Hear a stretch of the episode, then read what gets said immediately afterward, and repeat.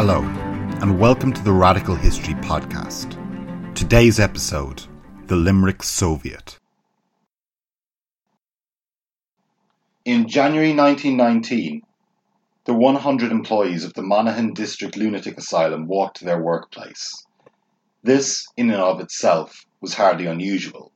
The asylum was a significant employer in the town, and the sight of a procession of these workers in their distinctive uniforms and overcoats commuting to work was a familiar one.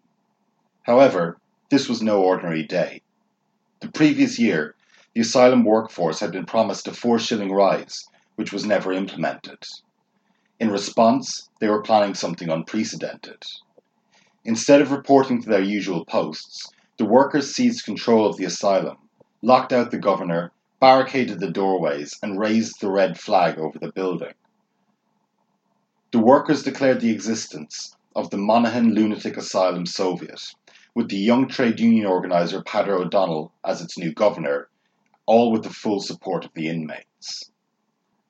Despite being immediately surrounded by 100 armed officers of the Royal Irish Constabulary, the occupiers held on for two weeks until their demand for the implementation of the previously agreed raise was agreed.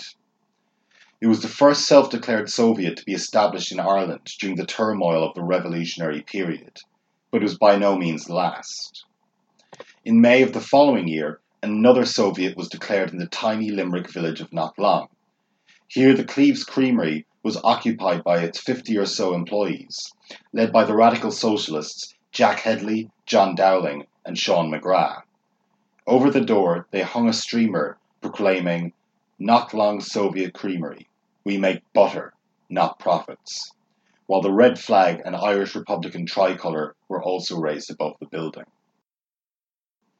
The workers, under the leadership of Hedley, continued to operate the creamery as normal, supplying milk with the Soviet label and meeting their orders without any major problems. Five days later, alarmed by these developments, Sir Thomas Cleves conceded all of the workers' demands in relation to pay and the installation of better ventilation in the creamery. In total, over a hundred Soviets were established in Ireland during this period, mostly in North Munster. But the most significant and largest of these self described Soviets occurred in Limerick, which saw the entire city coming under the control of a strike committee for two weeks in 1919. It was a unique experiment in workers' control and a fascinating yet often overlooked chapter of the Irish Revolution. This is the story of the Limerick Soviet. The birth of the Limerick Soviet was sparked by a death, that of Robert Byrne. Byrne was an ardent Republican and an active trade unionist, the adjutant of the 2nd Limerick Brigade of the Irish Republican Army, as well as branch president of the Post Office Clerks Union and a member of the Limerick Trades Council. The years 1918 to 1919 were a busy time to be either a trade unionist or a Republican. The 1918 general election had seen the majority of Irish seats at Westminster won by Sinn Féin, whose MPs refused to take their seats in the House of Commons, instead establishing their own legislature, Dáil Éireann, in Dublin. At the first gathering of the Dáil in January 1919, the body declared the independence of Ireland to the fury of the British authorities. That same day, members of what was soon to become known as the Irish Republican Army, acting on their own initiative, captured a consignment of gelignite in Solohead Beg, County Tipperary, guarded by two RIC officers who died in the ambush. These two events were the spark that lit the War of Independence that would last until 1921. These years saw a guerrilla war waged by the IRA against the British authorities, as well as demonstrations, civil disobedience, and actions undertaken by the labour movement towards the end of Irish independence. The latter was a powerful force in these years. Increased economic activity triggered by the World War, alongside the introduction of compulsory arbitration during the war years, saw rapid growth among trade unions in Ireland. Of these, the most successful was the syndicalist Irish Transport and General Workers Union, which by 1920 had over 100,000 members. One month after the Solohead Beg ambush, Robert Byrne was caught in possession of a revolver and ammunition and sentenced to 12 months hard labour. Continuing his political activity behind bars, Byrne, a natural organiser, led a hunger strike against conditions in the prison. When his health started to deteriorate, he was transferred to the Union Hospital in Limerick City. Three members of the local IRA visited their comrade in the hospital and noticed that there were only three RIC men and one prison warden guarding their adjutant and decided to attempt a rescue. The rescue did not go well. The existing eyewitness accounts disagree on the precise details, but a firefight broke out when the IRA unit, posing as visitors, attempted to grab Byrne and abscond. In the ensuing struggle, an RIC constable was killed, and when the IRA men got Byrne to a waiting carriage, they discovered him to be seriously wounded. Already weakened from weeks on hunger strike, he died that night in a safe house a mile away from the hospital. Tensions were running high in Limerick. After a brief inquest, Byrne's body was handed over to his family. When his corpse was removed from the safe house to St. John's Cathedral in Limerick City, it was accompanied by 10,000 mourners, many of them IRA members, in a military style escort, complete with a tricolour draped over the coffin. From the perspective of the authorities, this was an act of open defiance against the British administration. While the RIC and army had withdrawn from the streets during the removal, it had no intentions of doing so during the funeral which occurred the following day. As Liam Cahill, author of the definitive book on the Limerick Soviet, describes, quote, the funeral was as much a city's display of defiance as an expression of sorrow. There was a strong military presence throughout the day. Armoured cars flashed through the streets, and coming up to two o'clock, sections of soldiers with fixed bayonets and police took up positions along the funeral route. Each section was supported by an armoured car and an ambulance. A military airplane circled above the cathedral and followed the procession for part of the way. The day before the funeral, concerned by the scale of the Byrne removal and the open presence of Republicans, senior British commander General C. J. Griffin had declared a large swathe of Limerick a special military area, essentially placing the city and a section of the nearby countryside under martial law. The declaration was not only unpopular, but also a massive pain in the arse. Army checkpoints were to be placed on bridges leading into the city. To get in or out of Limerick, civilians would have to present a pass at the checkpoints. To get this pass, they had to apply in person at General Griffin's office. Even with the pass, locals were liable to be subjected to searches at any of the checkpoints. This pissed almost everybody off, but residents of the working class district of Thomondgate, which lay on the northern side of the Shannon, just outside the Special Military District, were particularly peeved. Most of these workers had to travel into the city to work and would have to cross the checkpoints twice a day, if not more. Moreover, many workers in the city supplemented their diet by keeping small allotments in the city's rural hinterland, which would now be only semi accessible. Bad? It gets worse. Not only would the population of Limerick have to endure the special military area, but they would also have to pay for it via an increase in local rates. Everyone, especially workers, were now angry.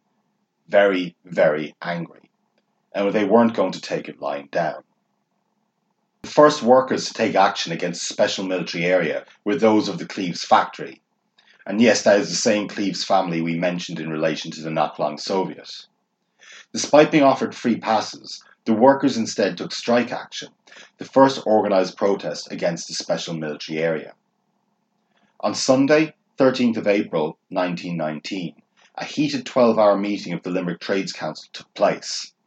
After much discussion, they reached a unanimous decision.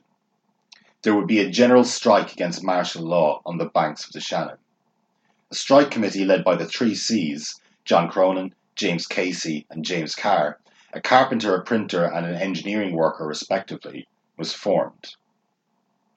That night, unionised printers worked until the wee hours of the morning, printing notices declaring, quote, The Limerick Trades Council hereby declares cessation of all work from 5am on Monday, April 14th, 1919, as a protest against the decision of the British government in compelling them to procure permits in order to earn their bread, by order of the strike committee. The next day, almost every business in the city, even the pubs, remained closed while the strike committee maintained essential services like water, gas, and electricity. Over 14,000 workers in the city were now on strike. While many in the food trade stayed out on the first Monday of the dispute, the strike committee quickly realised that, there was a danger of food shortages, so workers in the tannery, bacon, and bakery trades were sent back to work to maintain a minimum availability of food. Grocers and bakers reopened, but only between 3 and 5 pm. One respectable citizen was so incensed by the inconvenience of the strike that she wrote to King George asking him to intervene personally to bring an end to the military restrictions so as to end the strike. His Highness did not respond. Already, even on the first day of the strike, the dispute was being referred to as a Soviet, likely in reference to the fact that the strike committee had taken charge of both essential services and food supplies. The latter was the most difficult aspect of the organisation of the strike, as the committee had to ensure a city of tens of thousands didn't go hungry. The Soviet kept prices and shop opening hours under strict control, with patrols of workers roaming the streets to ensure the orders of the committee were being followed. A food committee was set up to make sure supplies were sent to the city with the assistance of local farmers. Boats with muffled oars delivered food up the Shannon, and it is even claimed that coffins containing bread and potatoes made their way into the city in the hearses of sympathetic undertakers, avoiding the inspections of the soldiers at the checkpoints. Soon a new problem emerged money. The haste with which the Soviet was organised meant that the constituent trade unions hadn't prepared a strike fund, and after several days of strike action, some were beginning to feel the pinch. Luckily, the committee had a simple solution. They simply printed their own money which would be accepted at shops which opened a line of credit to the Soviets. The measure, surprisingly, was effective and allowed the minimal functioning of the local economy to continue for the duration of the strike. In fact, there were so many contributions to the strike fund that the committee, once the food bills had been paid off, were left with a surplus. Now, strikes, Soviets, and guerrilla war weren't the only entertainment to be found in Ireland in 1919. There was great excitement in Limerick over the fact that the aviator J.C.P. Woods was to attempt a transatlantic flight from an airfield at Bawnmore, a little outside the city. This excitement was shared by the strike committee, who agreed to facilitate provided Major Wood and his team admitted that they were using the airfield only at the discretion of the Soviets. Wood's team agreed, and permits were provided for drivers to convey members of the press to Bawnmore while they allowed fuel for the flight to be delivered. Now, as it happens, Major Wood never made it to Ireland, instead crashing somewhere off the coast of Anglesey, ending his voyage before it had even really begun. But it did mean that there was a huge media presence in Limerick, with the result that the general strike became an international news story. The American journalist Ruth Russell interviewed John Cronin, the most significant of the three C's, who was clearly confident about the progress of the strike. Quote, Yes, this is a Soviet. The kept press is killed, but we have substituted our own paper. In a few days we will engrave our own money. Besides, there will be an influx of money from England. About half the workers are affiliated to English unions and entitled to strike pay. We have, by the way, felt the sympathy of union men in the army sent to, sent to guard us. A whole Scotch regiment had to be sent home because it was letting the workers go back and forth without passes. And, we have told no one else, the national executive of the Irish Labour Party and Trade Union Congress will change its headquarters from Dublin to Limerick. Then, if military rule isn't abrogated, a general strike of the entire country will be called. While the strike had received support from many small businesses from the outset, the larger firms in the city and environs were worried about the power of the Soviet and the disruptions being caused to their businesses. One of these wrote to the government demanding the military area be repealed, as there was a danger that the strike could spread, quote, over the whole of Ireland, north, south, east, and west, and maybe even to England, Scotland, and Wales, and I need not say what the result will be. Clearly, some were concerned that the strike in Limerick would spread. The Limerick Chamber of Commerce were hardly pleased with the special military area, but they were much more concerned about the control of their city now being in the hands of the organised working class. Should private discussions with General Griffin they reached an agreement that passes would be issued directly to workers through their employers. The concession was satisfactory for the capitalists, but the workers of Limerick rejected the overture, fearing that it would put control over the entry and exit to the city in the hands of the bosses, a prospect that was hardly more appealing than the same power being at the discretion of the army. The strikers remained resolute as the first week drew to a close. By now, the special military area looked increasingly farcical. While the main thoroughfares were covered by military checkpoints, railway bridges and boat crossings were not, and many people were entering and exiting the city at will. On the 20th of April 1919, Easter Sunday, a crowd of about a thousand people attended a Gaelic football match, or a hurling match, or a meeting. Well, something anyway, a few miles outside the city in County Clare. It actually seems unclear whether there really was an event to attend at all, or whether it was simply a calculated move to test the resolve of the military. Either way, having left the city and done something, a crowd of over a thousand people returned across the river. This time, however, they didn't sneak in the way that they had done earlier in the day. Instead, they marched in a single column directly towards the sentries on Sarsfield's bridge, demanding to be allowed passage, despite not possessing permits.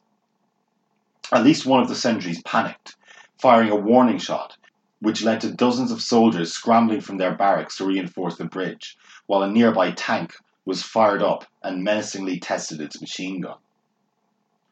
In a scene reminiscent of one of Mahatma Gandhi's protest marches, the demonstrators kept their composure forming a large circle. Every person walked to the sentries and asked to be admitted without their permit. When the inevitable refusal came, they walked to the back of the line and were immediately replaced by the next person. They continued doing this until the sun set, and then until midnight, and eventually morning. Several hundred years of British rule in Ireland had clearly led, if nothing else, to a respect for an orderly queue. The next morning, some young women were able to pass without inspection, having softened the sentries' hearts by their quote, charming looks and the magic of their brogue. Most of the demonstrators, whose looks and brogue were insufficiently charming or magical, were given accommodation by sympathetic families in nearby Thomondgate, or attended an all night concert organised for their entertainment. The next morning, a group of sympathetic farmers arrived with bread, milk, eggs, and butters, and the remaining demonstrators had a pleasant breakfast in the damp morning air. By midday of Monday, about 200 demonstrators remained. Abandoning the bridge, they marched to a rural railway station where the ticket inspector, not expecting a crowd of 200 people to board in the middle of nowhere, neglected to check their tickets or their permits. Not long afterwards, they were boarded by military officers who demanded to see their permits. The situation turned farcical. The train was now packed, mixed between demonstrators and ordinary commuters, and the soldiers forced the train to pull into a platform just outside the main train station in Limerick City. They blocked the gates and refused to let anyone leave without a permit. Suddenly, someone on the platform threw open the doors, and hundreds of passengers rushed out of the train and into the confusion of the busy railway station. The demonstration was a huge success. The military authorities had been utterly humiliated, and the ludicrous nature of the permit system lay bare for all to see. As the strike entered its second week, the Soviet leaders awaited the arrival of the national leadership of the trade union movement, for whom they had been waiting for some time. At this point, we need to wind the clock back to the first day of the Soviet, when the Three C's sent an urgent telegram to Dublin informing the trade union leadership that a general strike had begun. The leaders of the Irish Labour Party and Trade Union Congress confirmed their receipt of the telegram, and the Congress Treasurer and future leader of the Irish Parliamentary Labour Party, Thomas Johnson, a Liverpudlian by birth, was dispatched to the city to represent Congress leadership. Meanwhile, the rest of the leaders contacted Dáil Éireann in hopes of coordinating the actions occurring in Limerick. Nothing seems to have come of this, with the shadow government refusing to back escalation. Congress was thus left in an awkward position. Meanwhile, as Congress struggled to come up with a plan of action, Thomas Johnson, quickly ingratiating himself with local trade unionists in Limerick, was suggesting that the strike was to be escalated, with stoppages being planned outside of Limerick itself, in order to increase pressure on the authorities. While Conor Kostick suggests that Thomas Johnson was merely trying to keep local workers happy until the strike could be de escalated, it's actually more likely that he genuinely believed such action was forthcoming. It wasn't. The problem for Congress was that a national strike over the Limerick issue could potentially cause ructions with both unionist workers in the north and with workers in England, given that many of the unions affiliated to Congress were British based, with only a certain portion of their membership based in Ireland. While Congress may still have considered a broadening of the strike had they been supported by the Dáil, the latter had given them the cold shoulder. When the leadership of Congress finally arrived in Limerick on Wednesday, in the second week of the strike, they announced their plan to a presumably gobsmacked strike committee. There would be no escalation or spreading of the strike beyond Limerick. Instead, they would evacuate Limerick. The entire city. Yes, all of it. If this sounds like a stupid plan, that's because it was. The local strike leaders were not convinced by the idea that 30 to 40,000 men, women, and children could be removed from the city and then fed and sheltered by the trade union movement. So they rejected the plan, which, to reiterate, was to evacuate the entire population of Limerick City. Now, with no help forthcoming from the Dáil or the Congress leadership with their barmy schemes, the strike could go no further. Accordingly, there was a partial return to work on Friday, 26th of April. By the middle of the following week, the city had, more or less, returned to normal as the Limerick Soviet came to an end. In the end, the strike failed to accomplish its primary objectives. It was, however, a remarkable episode in a period in which the Irish labour movement had become a force to be reckoned with, both in terms of membership and militancy.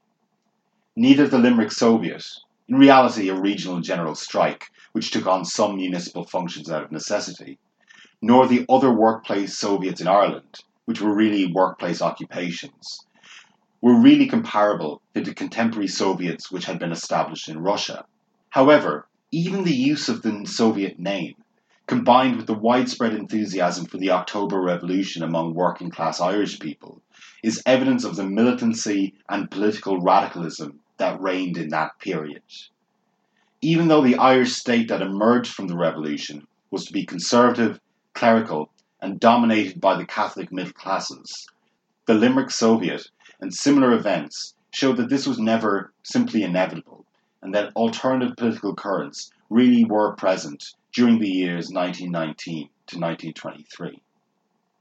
If you'd like to find out more about the Limerick Soviet, Liam Cahill's book Forgotten Revolution remains a definitive account and is available online, while Conor Kostick's Revolution in Ireland contains much material on the other Soviets in Ireland of the time, as well as labour militancy in Ireland during the period more generally. Thanks for listening. As always, like, subscribe, and leave a five star review on iTunes or whatever podcast service you use. You can follow us on Twitter at History Radical or email us radicalhistorypodcast at gmail.com. Until next time, goodbye.